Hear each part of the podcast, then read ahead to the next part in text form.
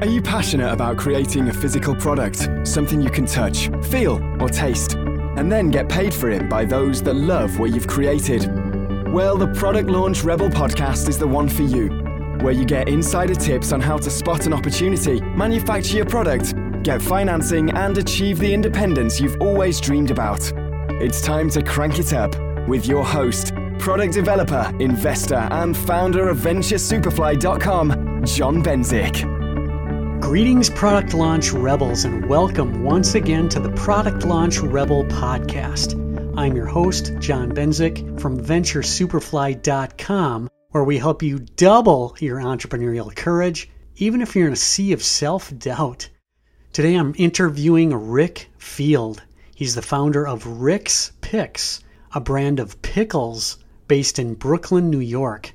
After a career as a television producer for VH1 and Bill Moyers, Rick founded Rick's Picks in 2004 in his one bedroom apartment. Over the course of the next several years, he built the company into a national brand known for savory, hand packed, all natural pickles made with produce from trusted local farmers. The company has won numerous industry awards for its exceptional quality and distinctive flavor. Hello, Rick. Thanks for taking the time. I'm excited that you're here and welcome to the Product Launch Rebel podcast. Thank you very much, John. It's my pleasure to be here. So, Rick, within this podcast, there are three segments. The first is called Give Me the Basics, which helps set the context about your company for our listeners. The second part is what I call Let's Get Personal, where we get into some of the more personal topics about what it's like to start a business.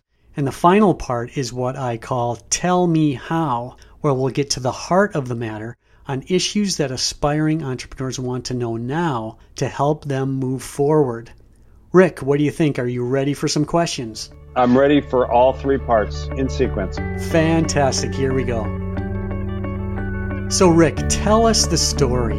How did you originally discover the idea to start Rick's Picks, of all things, a pickle brand? Well, first of all, let's be clear. Although my company, Picks, has gotten some credit for creating a new premium category uh, within what has been typically a commodity uh, center store grocery category over the last 10 to 15 years. Pickling uh, as a concept has been around for 4,000 years, since Mesopotamian times. So this is a very ancient tradition. So it's important to remember that. And, you know, food preservation uh, is at the heart of, of what pickle making is all about. And you know, people have always needed to make sure to put up produce and other forms of food for times when they're not freshly available. So against that that backdrop, I learned to make pickles with my family growing up in New England. We spent the summers in Vermont, and we would pickle very traditional recipes dill pickles and pickled string beans, which we call dilly beans. And the ritual of making these pickles was a very powerful part of my childhood and something that I carried forward as an adult when I came to the New York City to uh, become the next great Sundance film director slash uh, Nike commercial director. Yeah. So I, I, I, came to the Big Apple with an entirely different agenda after college and pursued it with vigor for 15 years. I had a great time, but I always missed those family pickles from the summer back in Vermont. And so I started making them again, exactly as my mom and dad had taught me. And I discovered that, you know what? I was pretty good at it, and it was a lot of fun. And from there, I applied what I call soup logic. And what I mean by that is that when you make soup from scratch, it's never the same twice, right? You add a little bit more of this, a little less of that from batch to batch, and that's what makes it fun and different. And so, to give you one example, I took the traditional dilly bean, which was the family staple, the, the pickled string bean, which is, of course, the go to swizzle stick for Bloody Mary, but that's another topic. I took that recipe, which had uh, an entirely Western flavor profile based on white vinegar, dill, and cayenne pepper, and I kind of messed with it and took out um, the cayenne heat and replaced it with wasabi powder. This was at a point when wasabi was, you know, still kind of on the rise and hadn't really kind of crested and jumped the shark, if you will, as an ingredient. So it was interesting for me to explore its potential in the pickled context and took out some of the, the vinegar and replaced it with soy sauce to give the overall product a little bit more of an Asian slant. And all of a sudden, I had something completely new and different. And that was very inspiring to me because I had taken the family recipe and kind of wrestled with it and made it my own.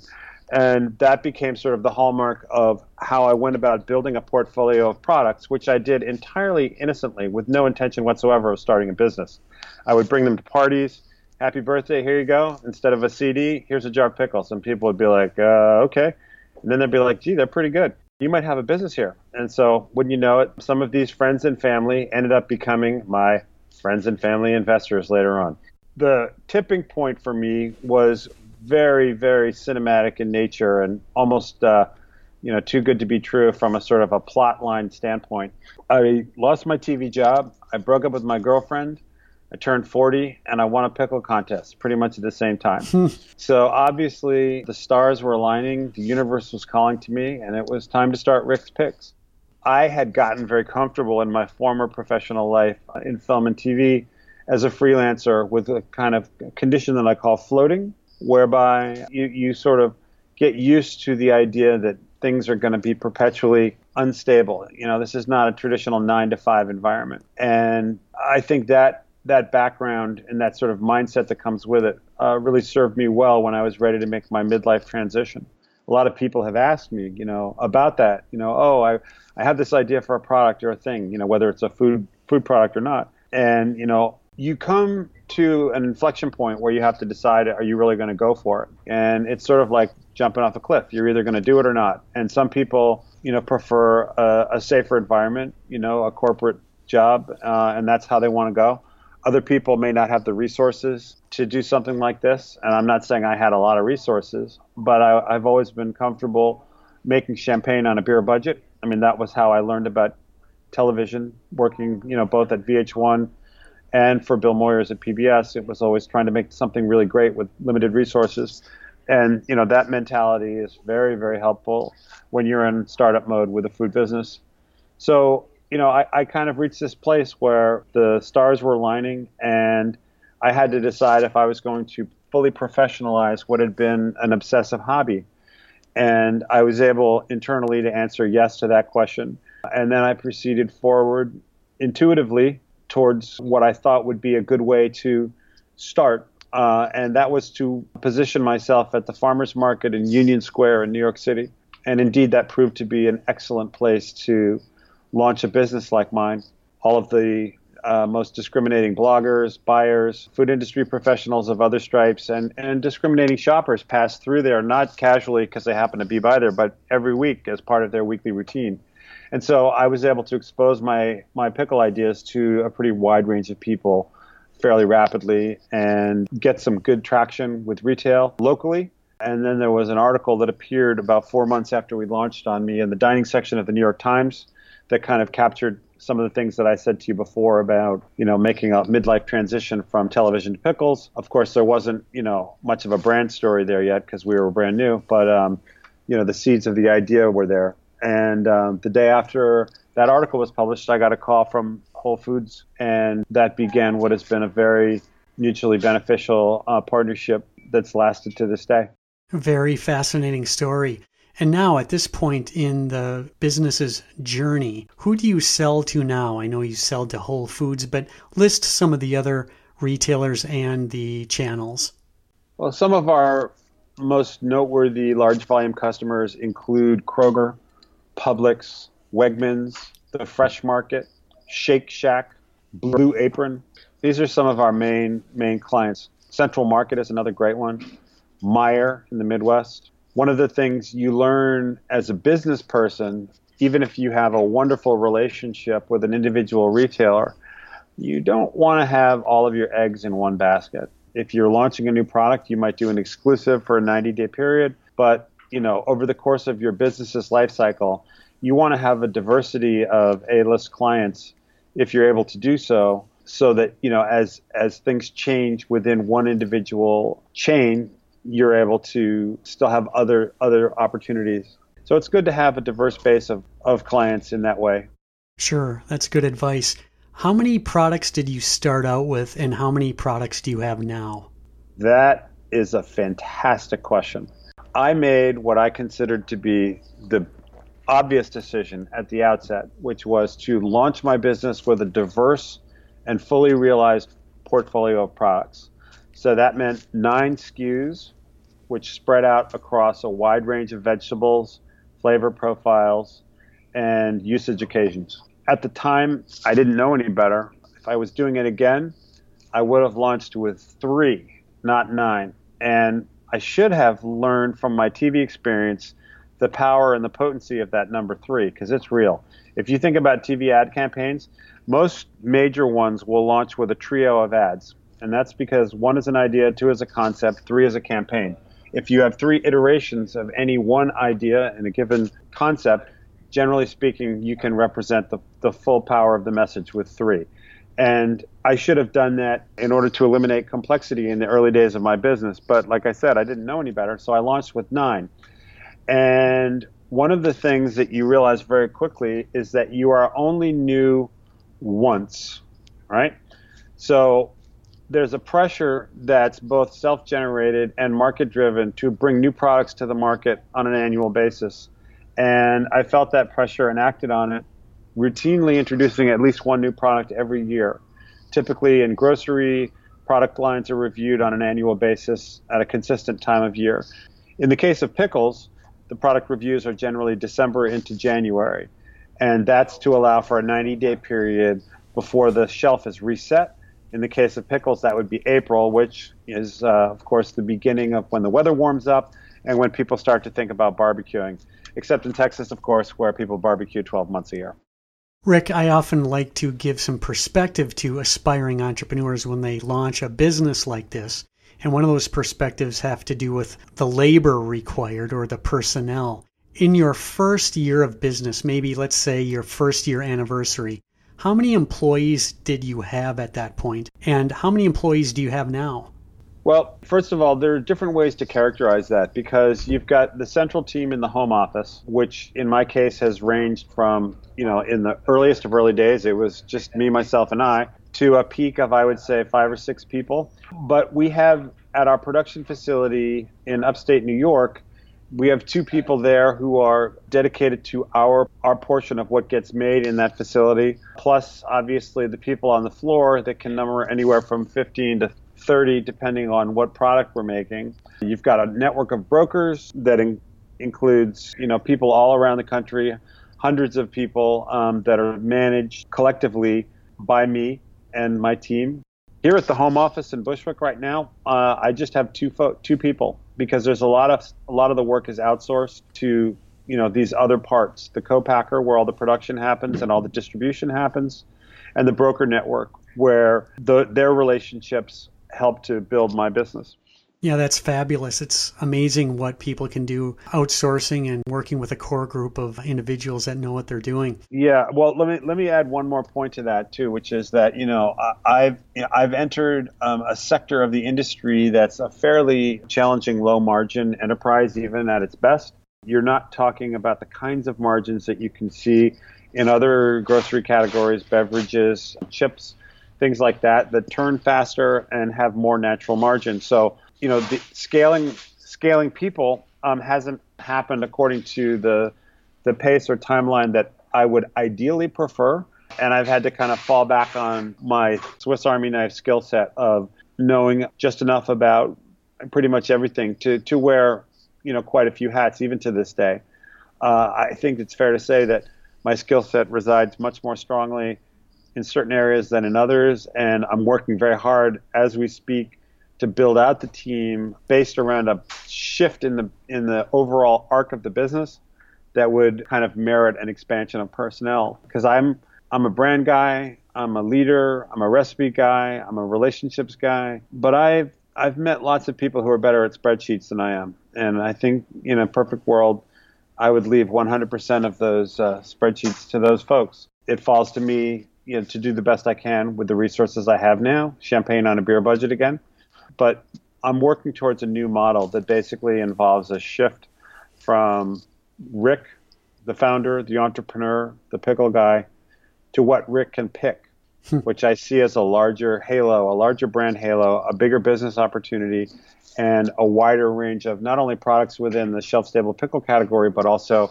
product categories in general. There's a, a pretty decent uh, example that I think a lot of your audience will will resonate with, which is Honest Tea.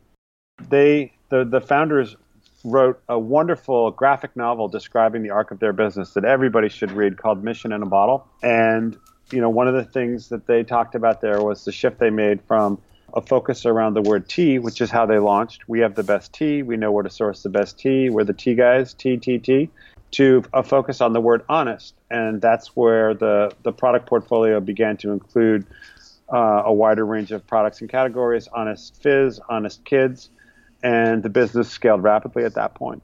So, you know, will I be able to achieve, you know, that kind of hockey stick growth with what I'm doing? We'll see. But um, I think that the paradigm shift is is an important one, and it's a central focus for me right now. Approximately how many retail doors do you serve at the moment? Several thousand, somewhere between maybe 2,500 and 3,500, somewhere in there. Fantastic. Rick, most entrepreneurs go into business with a set of assumptions, and many of those assumptions prove to be different from what they expected, thereby making them scramble to make changes in order to survive. Regarding Rick's Picks uniqueness, did your original assumption about the product line's uniqueness prove motivating to consumers, or did you discover a different selling proposition after being in business for a while and after getting some customer feedback?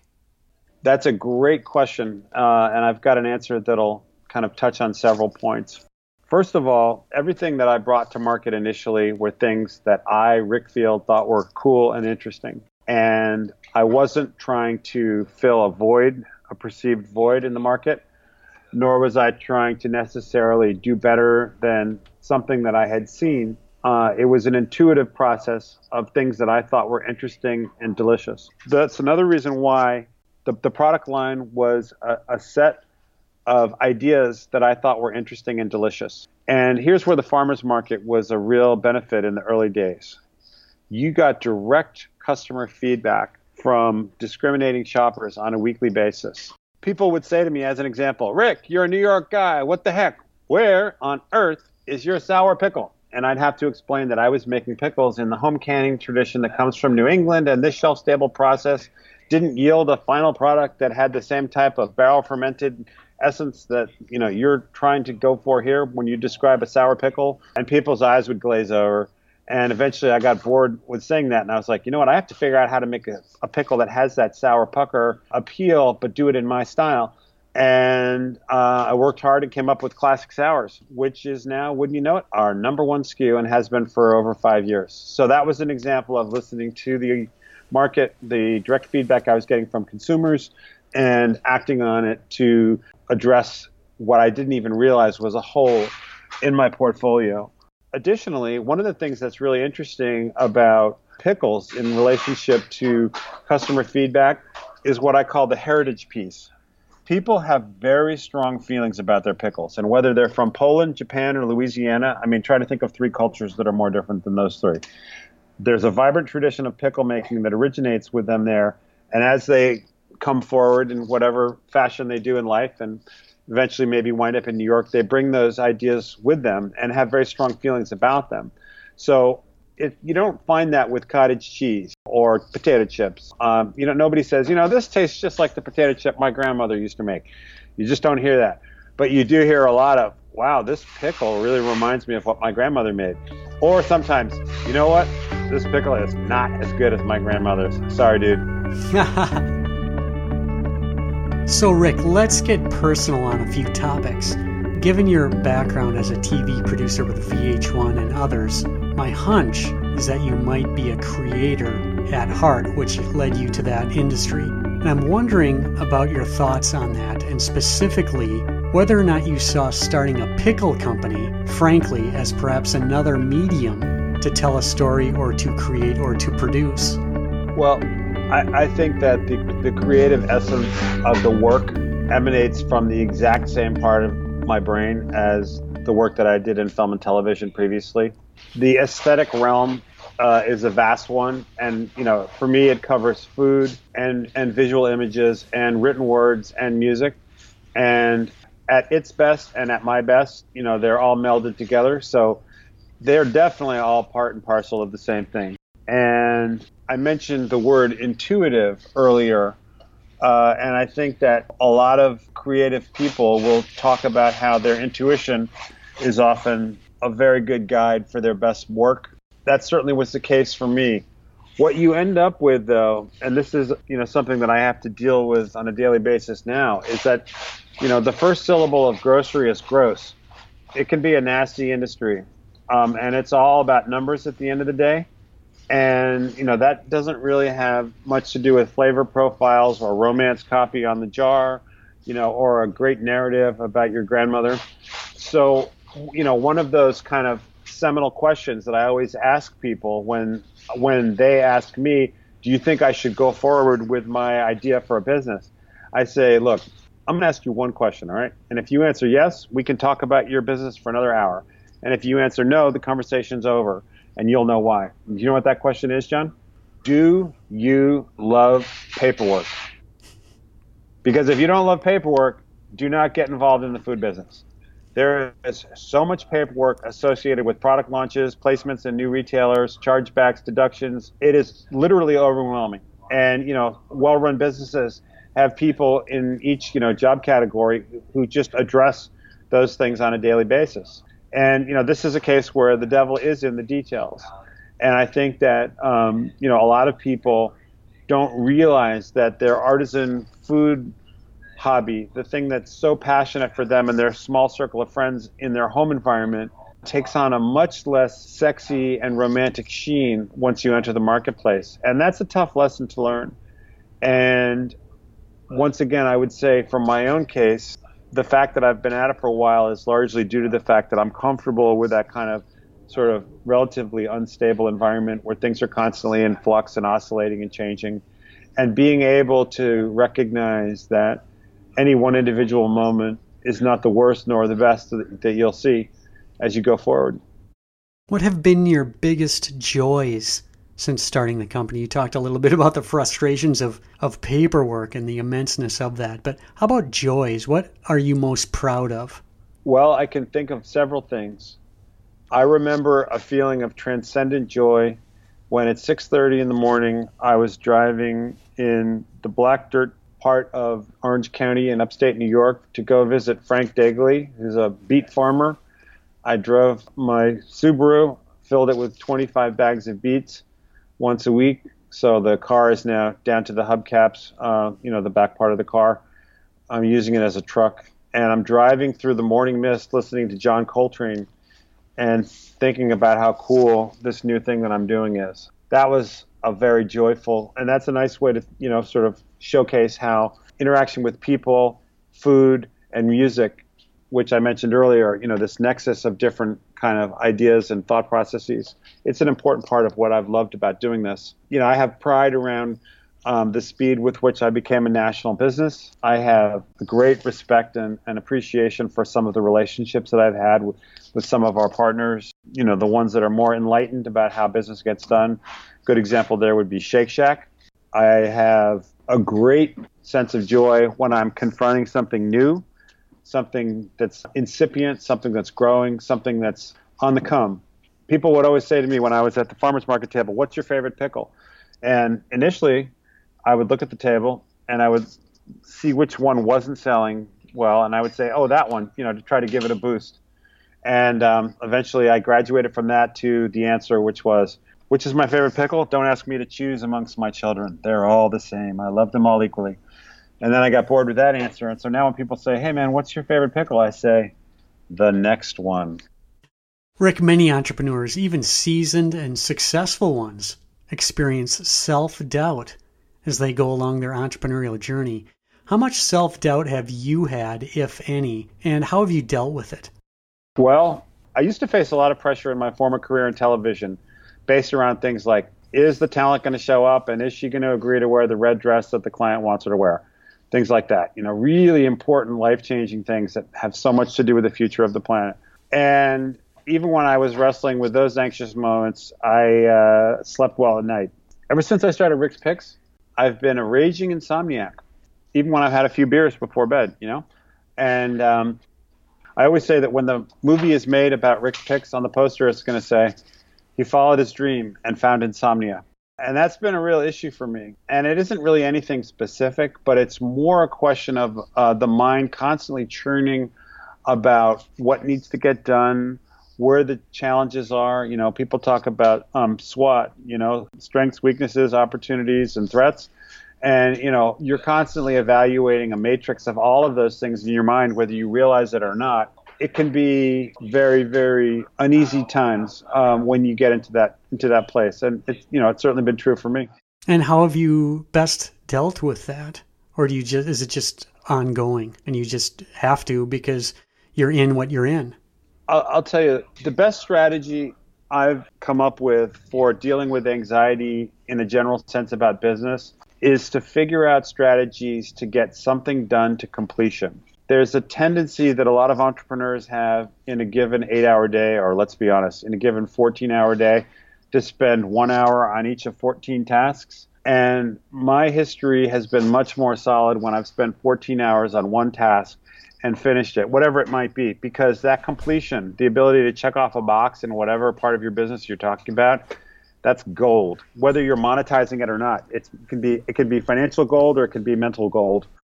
Rick, starting a business is really difficult, as you know, and even managing it. How has starting your own business changed you as a person, if at all? I live in a very fast paced, intense city. New York is the kind of place where people form opinions and judge people and things and situations pretty quickly, snap judgments. And all of this, I think, has been further accelerated by the rise of the internet and everything that millennial culture has brought to us. My kind of counterpoint to that has been to have a heightened sense of equanimity. If somebody's going crazy on something, you know, I'll tend to try to be very calm around that situation. Um, let the other person get the crazy out of their system, and then we can both reset. Like I said before, generally it's never as bad as it seems or as good as it seems in any one individual moment so that that kind of approach has has certainly served me well. I think also that um, particularly as it pertains to the pickle business in terms of the product category that I'm in and you know where we are on the time space continuum right now. I've got one foot in the 20th century and one foot in the 21st century in a way that I find very appealing. The essence of my product, in fact, predates the 20th century by a long stretch, but it, it's a it's a time honored traditional premise that I'm I'm engaged in at its heart. I'm also bringing some new millennium thinking to it, some progressive ideas, both in terms of what the product should taste like and how they should be used. So it's a little bit of both. And when I was forming the what I call the log line for Rick's Picks, the log line is a movie term. I'll give you an example. Dinosaurs come back to life and destroy New York. Okay, in that one sentence, you know exactly what the movie's about. And I always advise entrepreneurs to have their log line down pat and make sure it's really tight, cogent, and focused. Because if you can't express the essence of your own idea in a single sentence, how the heck are you going to get anybody else to understand it with that level of depth and, and sophistication? The log line for Rick's Picks has been, is, and always will be the following. Rick's Picks makes pickles for people who cherish the traditions of home canning and delight in the innovative spirit of the food world today. And I, I put that single sentence on a piece of paper and gave it to the people who were bidding on designing my original label to see what they would do with that and how they would interpret it. And I think if you look at a Rick's Picks label, you'll see that it's been very accurately rendered in graphic depicted form. Rick, what have you learned most about yourself since starting Rick's Picks? Well, I think I've learned that despite the frenetic pace of entrepreneurship, it's important to find, you know, a way to bracket your work world from the rest of your life. And that was a process that took me a long time to kind of perfect. I used to work six or seven days every week. And that type of continuous engagement with the business, fueled by insomnia, was not a recipe for a serene personal life. I've been able to kind of put a bracket around when I'm working and when I'm not a little bit more, despite the fact that I have a mobile phone and a computer and a this and that. And that bracketing gives me the ability to be rocking and rolling work wise when I need to and on soul jazz time when I'm just doing my thing.